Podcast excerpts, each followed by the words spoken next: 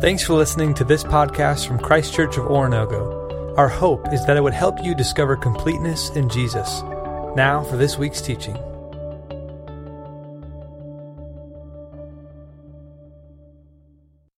Good morning, church. Oh, you knew better than that. Good morning, church. Think you're here like a, a dentist appointment or something. This is horrible.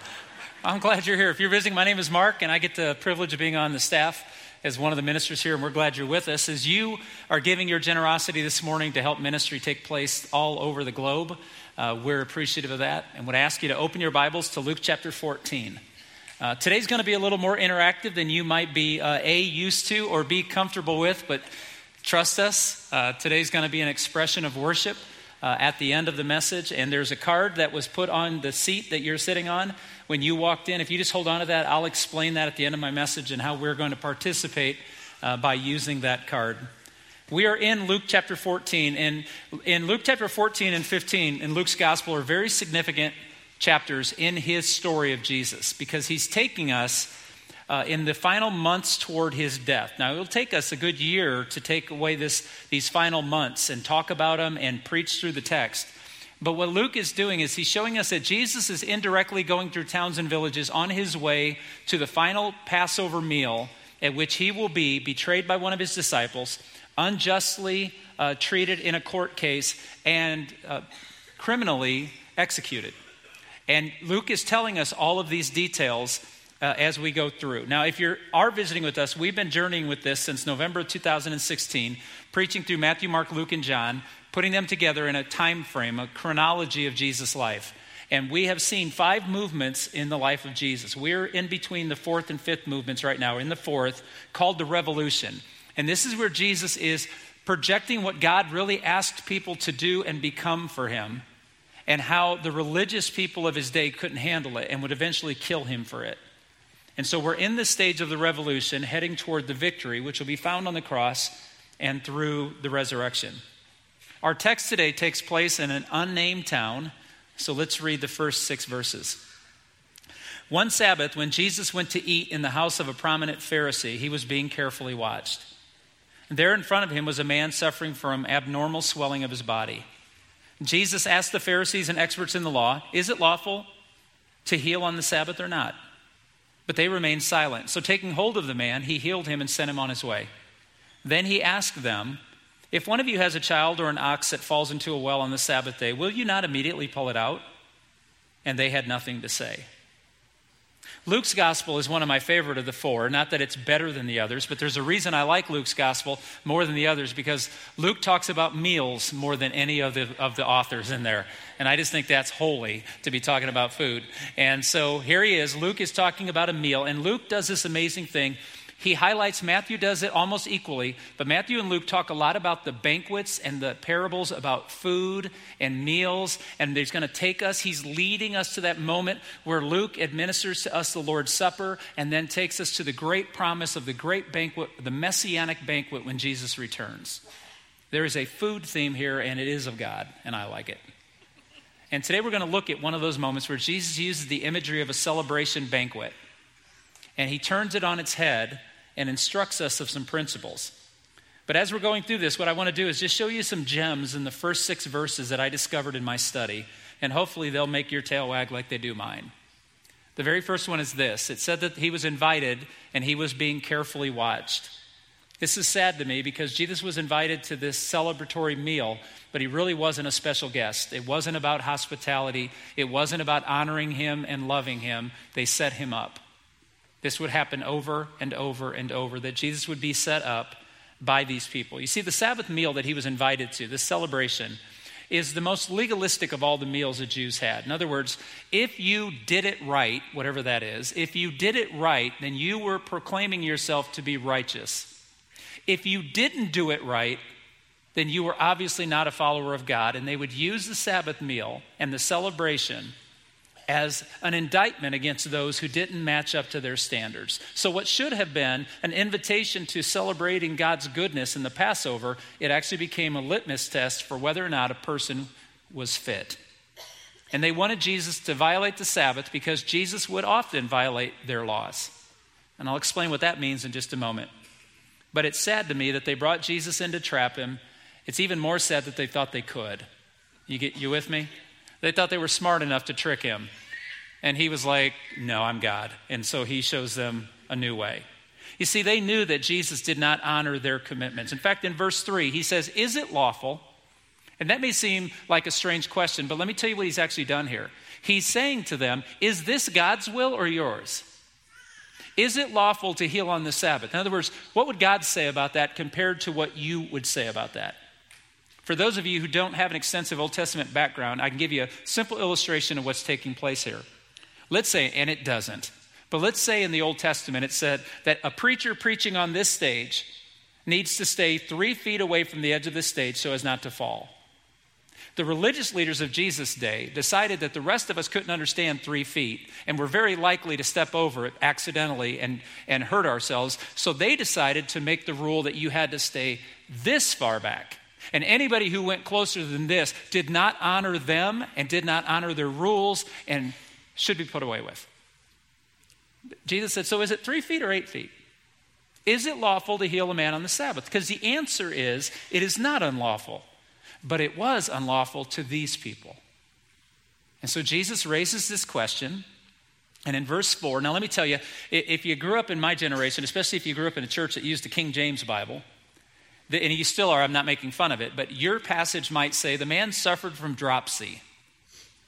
I never knew what dropsy was. I thought he was clumsy, honestly. I really did. I thought he just broke china all the time because he couldn't figure it out.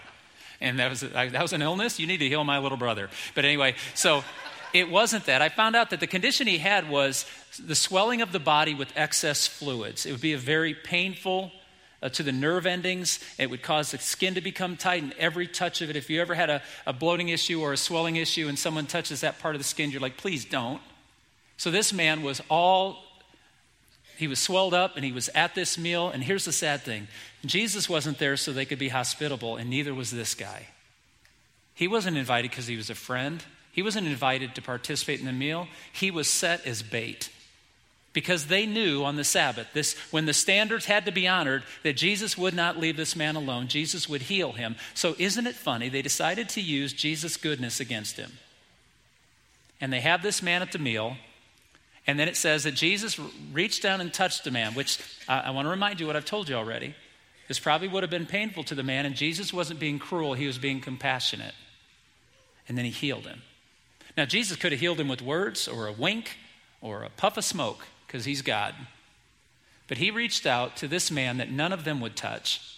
And he put, placed his hand on him and he healed him. But that's not the most beautiful piece of this. To me, the most beautiful piece is at the end of verse 4 and he sent him on his way. Now, we might think he's being dismissive, but actually, here's the beauty of this for me.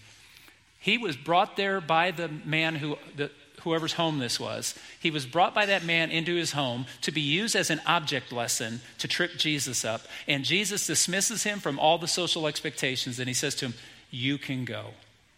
Do you get the freedom there? The goodness of Jesus, he frees him from his disease and he frees him from all the social expectations that made him a slave to this other guy. And the man leaves. And Jesus said, You can go. Two men in the room that day, neither one of them really guessed. Both of them object lessons. And Jesus frees one, and he remains himself. And then Jesus does something that I just think is absolutely brilliant. And if I get to brag on Jesus, that's a good day. Jesus says to him, So let me ask you this question. Now, notice when he asked, Is it lawful to heal on the Sabbath? it says that they, they would not respond. Then he asks them another question, and you're going to notice, and they will not respond. He says to them, Which one of you who has a son or an ox fall into a well and will not immediately pull him out on a Sabbath day? Which of you wouldn't do that? And none of them answer because they know the answer is, No, I would save him, which is interesting because reason with me this morning. If a child falls into a well, what's in the well? Water, fluids. Let's just call it fluids for the sake of consistency. So if he falls down there, whether it's muddy or clear water or whatever, if they fall in there, a child, by definition, falls in the well, what's going to happen to them? They're going to drown. And if a dog or a cat falls into the well, one's a joy, one, well, anyway, uh, it falls in there, what's going to happen to them? They're, they're going to drown. What was the condition of the man who was brought into the room as the illustration? he was drowning in his own body by the buildup of fluids that would have taken his life. Isn't Jesus really good at what he does?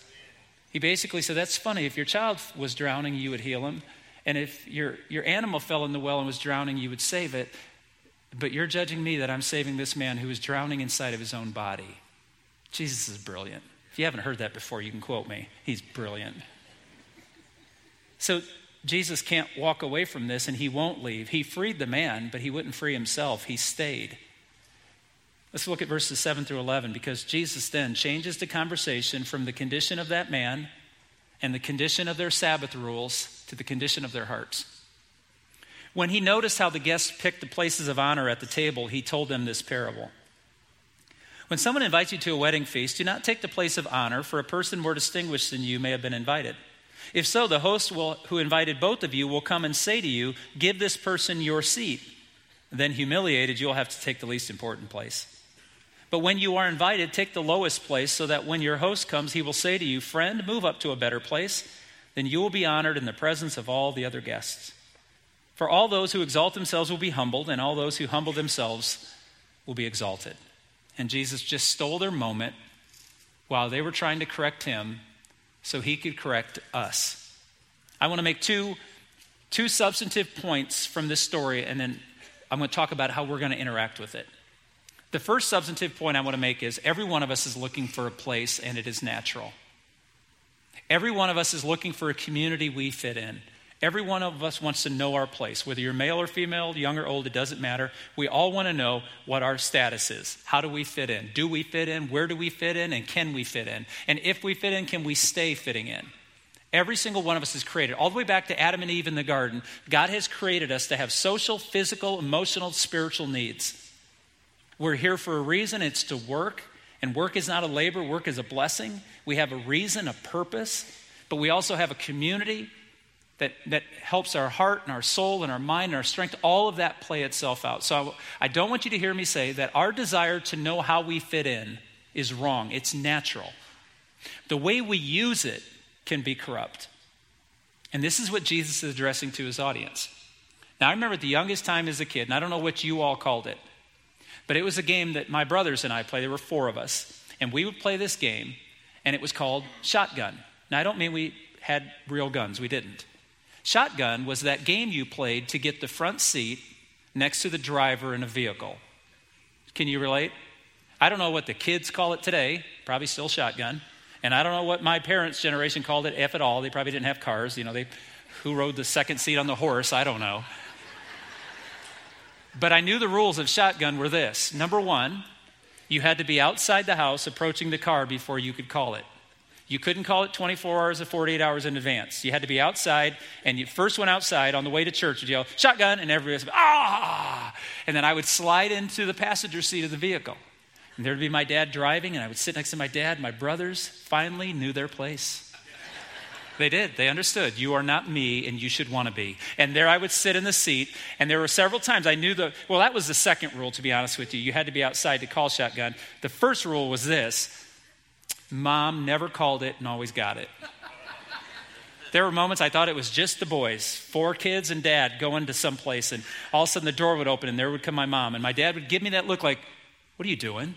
I mean, nothing. And I have to go sit in the back. And by that time, I got the hump seat, right? Because then they'd said, like, no, no, you get the hump. And I'm like, ah, shotgun ruined me.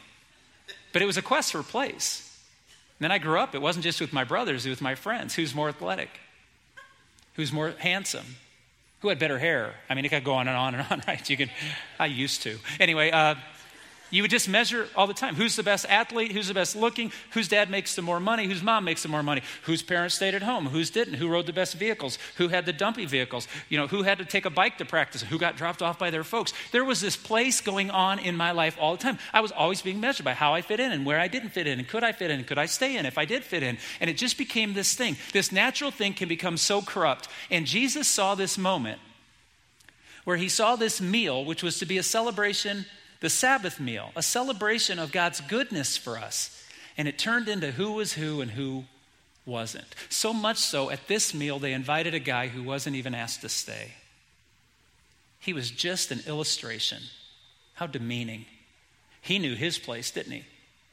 It wasn't with these people. He wasn't welcome at all. In fact, he can go home now. Your purpose is over. And Jesus shows them that there is this quest in all of us to know our place, but we're defining it the wrong way. We're defining it in all the wrong ways. It's like calling shotgun just so everybody else has to sit in the back. It's a selfish act. And all it is is to secure our reputation and our feelings about our reputation. And Jesus said, Shouldn't you secure your character before you secure your reputation? The status symbols of today may be distinct, because in Jesus' day, it wasn't what the car you drove or the clothes you wear or what kind of occupation you had or education or where you lived or where you didn't live or who invited you to their things. Actually, the only status symbol that the community really knew was when a banquet was, was thrown, who got invited and who didn't. And so Jesus takes the opportunity of the status symbol, the placeholder, if you will, and he, he pointed it out and he turned it upside down on its head. There are clear placeholders in all of our society, and all of us know what they are. I don't have to keep going on and on about it. But Jesus said, Your placeholder either declares your humility or exposes the lack of it. I want to say that again. Our placeholders that give us our place and status either declare our humility or expose the lack of it. And this is what Jesus was saying in his little parable. And this wasn't, hey, how to be successful socially. This wasn't one of those sermons. He's simply saying, I want you to see your heart. You're working so hard to have people think a certain way of you that you've denied the one reality that every one of us. You see, I can give you a placeholder that nobody can take away from you. I can give you a placeholder. I can offer it to you today, not from me. Don't worry about what I think. But I can give you a placeholder as a preacher of the gospel that nobody can take away from you, nobody can diminish, nobody can question, and you will know who you are for the rest of your days. In fact, you will know who you are through eternity. The only placeholder that really matters is the humility to admit, without Jesus, I am nothing. And if we have that, there's no social group or car maker or clothing or financial performance sheet, retirement funds, praise, awards, Hall of Fames, none of those are going to exist when we're gone. And when we're gone after the eulogy, none of them are going to matter. But I can give you the one placeholder. If you humble yourself before God, He will lift you up. And nobody, Romans chapter 8, nobody or anything can take it from you. You see, desiring a place is not unusual or wrong. We were created for it. But finding our place and trading in our place with Jesus for a place that temporarily makes people feel something about us or include us is not only awkward, it's foolish. James, the half brother of Jesus, said it this way God sets himself against the proud, but he shows favor to the humble. How does God set himself against the proud? He lets you stand on whatever place you want to stand on. He lets you identify yourself by any measure you want to identify yourself. And listen, some of people in the room are really, really wealthy, but you can't take it with you. Some of you are really popular. Some of you are really beautiful. Some of you are really accomplished. Some of you are very talented, athletic, skilled. You're, you're bright. You just, you're the kind of people people look up to, and there's nothing wrong with that. But please, don't you ever, ever think that that placeholder is greater than the way God looks at you. He loves you. He's passionate for you. He died for you. He has sacrificed all of what we would consider pride to, to come and humble himself and walk on earth to give his life on a cross for us. That's the placeholder that we Christians not only must hold, but we must offer. We can't be like, I got mine, you better find yours. No, no, no. Not only can I say, that I am a child, I am the son of God. And he has adopted me into his family. Not only can I say that, but the good news is this I can look at you and say, You can be a daughter or a son of the same king, not because we're worthy, but because he's good. And there's nothing that can take that away. His goodness will not be compromised by our status or our standards. And God sets himself against the proud, but he shows favor to the humble. Who'd like a little favor today? Who would, like a, who would like to just know and bask in the fact that no matter what the world says of you, how accomplished you are or not, no matter how you played on Friday, won or lost, no matter what your team did yesterday, no matter what your week was like, whether you're employed or unemployed, shocked or happy, who needs favor today? Spend some time knowing who you are in the eyes of God, and nothing can be taken away from you that matters. See, Jesus not only called for humility, Please spend a little time this week remembering how humble he was by how he lived his life, giving up the best parts of heaven and all the power and authority so he could experience the worst parts of earth and offer us hope. Verses 12 through 14.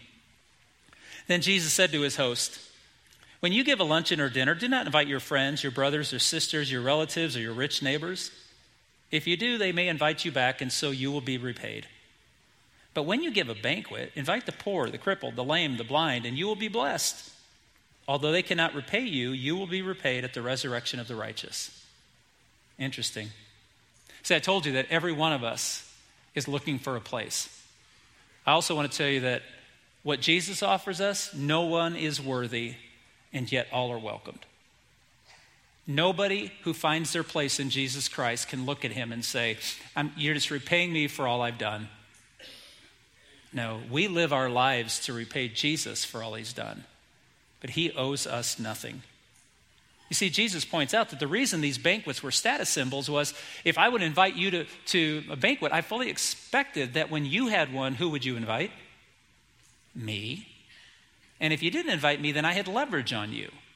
And socially, with the hospitality codes and all the additional things the religious people put together, that it just became paying back the same people with status over and over. It's like the fourth grader who, who doesn't get invited to a birthday party and is just heartbroken, and we adults want to look at him with all the sensitivity we want to have. We will look at him and go, Get used to it.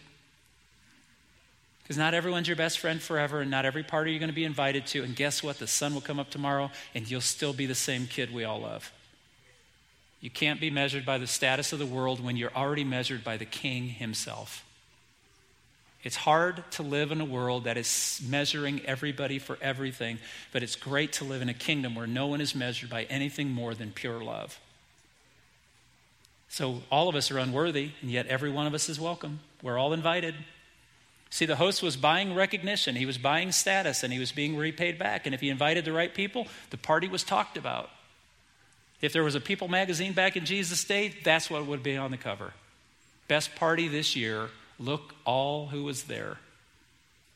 But Jesus said, Why don't you invite the people who can't repay you? Why don't you invite the people that have never been asked? Why don't you use your status and your recognition to bless those who can't bless you back because you have been blessed yourself? And that's what Jesus calls us to do. We should do the right thing, not so that God will honor us. We should do the right thing because He's already honored us. He's already given us more than we ever deserve. All Christians are called to the same healthy dependence on God's love and the same generosity in sharing that love with anyone we meet. So Jesus does not prohibit us from doing the right thing. He just says, don't do the right thing so that you can receive more. Do the right thing because you've already received enough. That your status as a child of the king should you be a believer and a follower of Jesus, should you have made the choice that we just saw made, you know, with half the curtain down, and it still worked. Thank God for that. I'm so fearful half the curtain to be down when I walked out this morning. But that young man just gave his life to Jesus Christ in a public way. He said, I need to be washed clean as a sinner, and I want to walk with Jesus in hope. And that same pronouncement is not now he's got to measure up, and now he's got to do this and that. You know, I got good news for, for my brother in Christ you are already fully loved and fully measured as a child of the King. Now live like it. Experience it. Walk in it. Celebrate it. Live like a resurrected man. And watch the world look at you weird. But don't let the world measure you. You're already measured. When we serve others from unselfish hearts, we are living out the kingdom. We are living out the message of Jesus and the hope. You see, the place we have in the kingdom is only by God's graciousness and not our worthiness. The reason we're invited to the banquet, remember, Luke talked about food. When, when Jesus gave the Lord's Supper, he did an amazing thing. Not only did he offer symbols of his body and blood, which would forecast what he was about to do the next day, in dying on the cross and being broken and bleeding for us. Not only did it foreshadow that, but I want you to ponder with me some pretty cool things. I want you to think with me in just a few moments who was at the table when Jesus did what he did, and you and I will understand the place we have in the kingdom is only by God's graciousness and not our worthiness. So, how do we live? How do we live out this resurrected life? How do we live out this calling and measured by God, loved and cherished and valued and known? In James chapter 4, verse 7, as James continued, remember he said, God exalts those. God takes care and shows favor on those who will humble themselves and know who they are. But he also opposes those who stand up as if they're better than anybody else. He continues, James writes, submit yourself. And I want you to notice as I read this, please, as I read it, think about the work that's before us, knowing who we are in Christ. James is writing to a group of believers, early Christians being persecuted for their faith. Submit yourselves then to God. Resist the devil, and he will flee from you. Come near to God, and he will come near to you. Wash your hands, you sinners, and purify your hearts, you double minded. Grieve, mourn, and wail. Change your laughter to mourning and your joy to gloom. Humble yourselves before the Lord, and he will lift you up. He will show you favor. James is writing to Christians. And if I, could, if I can title everything that I think James is saying, it's a simple phrase Know thyself. Spend time not worrying about how we can trick people into believing we're something. Know yourself. Know your weaknesses and your strengths. Know your struggles and your redemption. Know the goodness of Jesus Christ in your life and what He's offering you. Don't remember to, I'm, I'm better than I've ever been before. That's fantastic. That's living out the resurrection. But the only reason you had a chance to get better, the only reason you have a hope for the future is because of Jesus Christ's worthiness, not ours. Know yourself, celebrate it. Now, someone would read that and go, man, James is a downer. What a buzzkill. He's telling me all the time, you know, hate yourself. No. He's actually saying, Know yourself. Remember where you've come from and remember who got you there. It wasn't self effort, it wasn't riches and fame and accomplishment and what people thought of you. It was the goodness of Jesus Christ alone. So, I want to do as I close, I want to talk to your head, your hearts, then I'm going to give your hands something to do here in just a moment. To your head, I want you to hear Jesus' words today and realize that he is turning the order of recognition and he's saying, Don't call shotgun anymore. Sit on the hump. Just be glad you're in the vehicle. Enjoy it. Think about that. Recognize that self righteousness is not the goal, that a righteousness of Jesus is the goal. To live honoring it. Respect what Jesus did by inviting anybody else to the celebration. Don't just be pleased that you're invited to the great banquet and there's a seat for you with your name on it and you are welcome. And it doesn't matter if you sit at the end of the table or front of the table. We're just, aren't we just grateful to be invited? To your hearts, focus on Jesus' worthiness and receive it as sufficient. Let that be the measurement that matters. Not what parties you get invited to, or if people think you're cool or fun or anything else. Let all of that go. Those things come in their own way and time, and then they disappear in their own way and time. But remind yourself that you've been invited by the King, and nothing can take that from you. And we wait expectantly for all that's good. Cherish it, it's a gift. Hold on to it. We can never repay him, nor does he ask us to. Receive grace not as some abstract concept, but as an unwarranted pleasure. For your hands, this morning, and I, I want to be free and clear with this. You don't have to do this this morning. No one's going to be counting or taking pictures and sending you comments. I'd like you to take that card that was placed on your seat this morning if you still have it. And on it is written ism. Now, some of you are thinking, what does the I stand for? And the S and the M, no, it just stands for ism. Let me explain. We, in our language, put an ism on any philosophy that's represented within our culture. Isms abound all around us. It's a philosophy of a way we live our lives. It's stuff we give ourselves permission to or things we hold on to as structural for our community. Today, what I'm going to ask you to do is to give gracefully and bless other people, but to do that, you have to understand your own heart. Know thyself. See, there are practices that are not great, and I'm not going to beat you up this morning, but I want you to walk with me because here's what we're going to do. I want you to hold that card, and if you have a pen or something to write on, maybe you're a writer and you might want to add some stuff to it, or maybe you just want to hold it. And when, we're, when I'm all done, there's going to be a moment for you. There's going to be a time of meditation and reflection for you to sit with these cards and respond. But let me tell you what ISM stands for, because what it is is there was a banquet and they brought a man who wasn't even invited to use him as an example. And they felt superior to him and they dismissed him willingly. And they didn't even care about his condition. And then they were celebrating the Sabbath, the rest of God. And we're about to enter into the Lord's Supper, whether it's called communion or Lord's Supper or the Eucharist or whatever you want to refer to it as. It represents the broken body and shed blood of Jesus Christ on Calvary. That's not a concept, that's a fact. And when we gather to take it, we can often be the person who's throwing the dinner. We can often enter into it thinking, well, I deserve to be at this table, instead of realizing I'm the last person who deserves to be at this table. And when you look at this, there's some things that go on in our culture, especially, I'm just going to talk about American culture because that's who I'm talking to today. People immersed in it. There's sexism. Sexism is feeling like, well, men are superior or men are evil, or women are inferior or women are whatever and it just builds into our culture. You hear the arguments going on. I'm so, my heart is so sore over what's taking place in dialogue in our country. It's not fixing any problems, it's only separating and dividing. And yet, in the church, there can be this whole sexism theme that says, well, this is better and these are lesser, or these are evil and these are powerful and corrupt. There's racism, the belief that people of another race are inferior, or superior.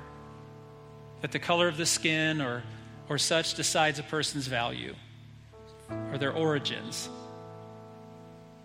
Nationalism. Boy, this may be the American sin. It's a feeling of superiority over other countries. Like America's God's country. It's not. God is not American. He's never has been. He never will be. God loves every other nation as much as he loves America. He doesn't have a favorite.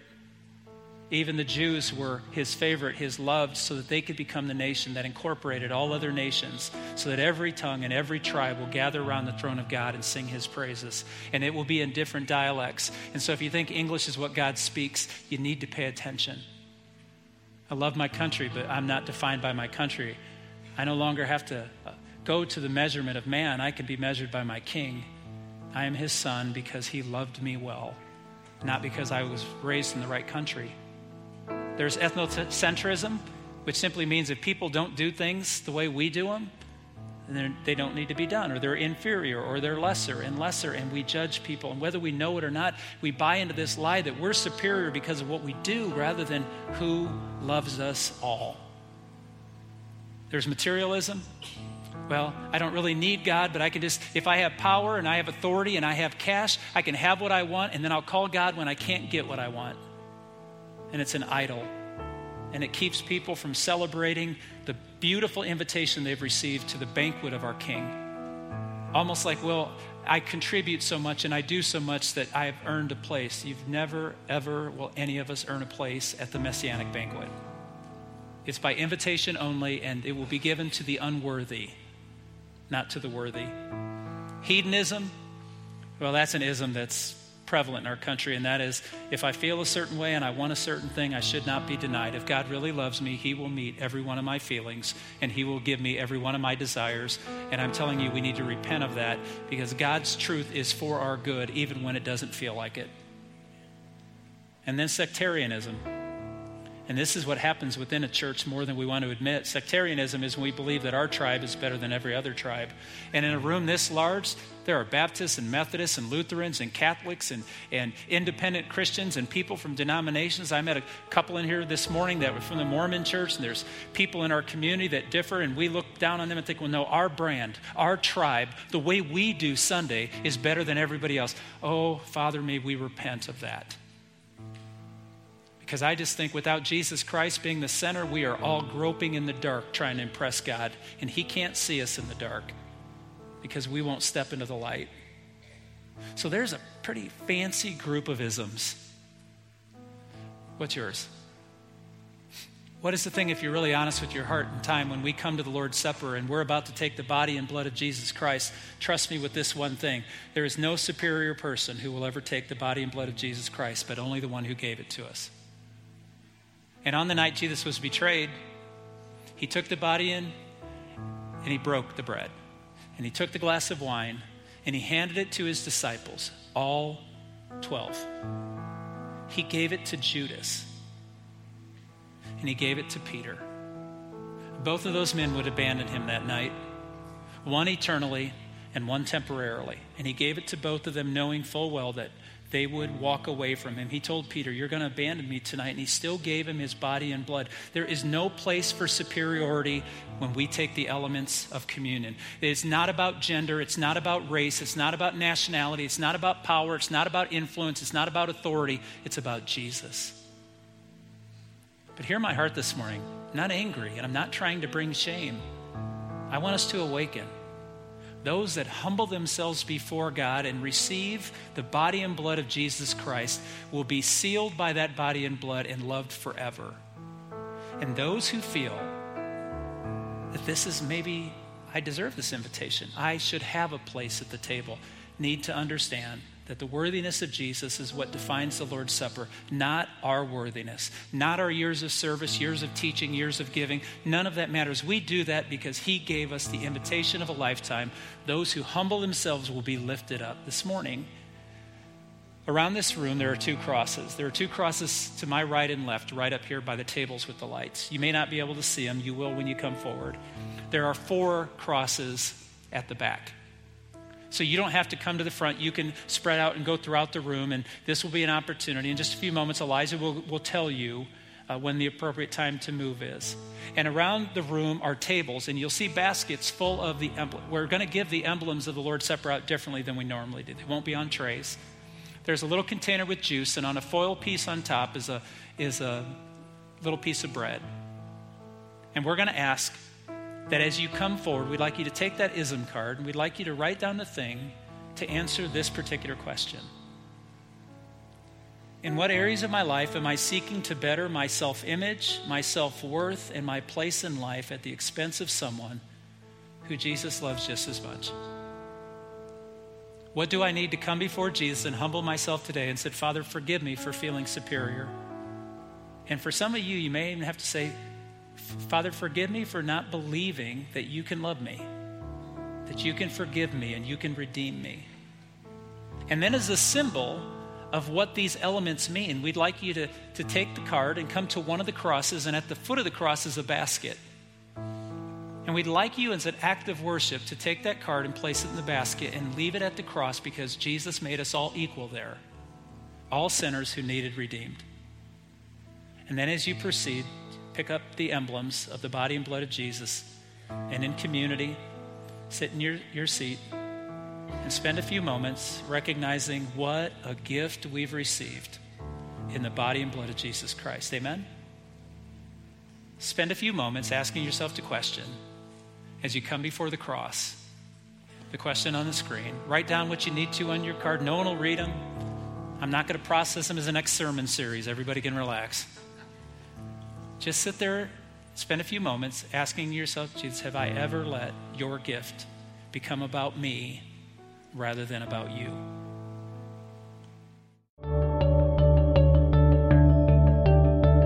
Thanks again for checking out this podcast. We hope this teaching helped you to discover completeness in Jesus and encourages you to help others do the same. For more resources or to learn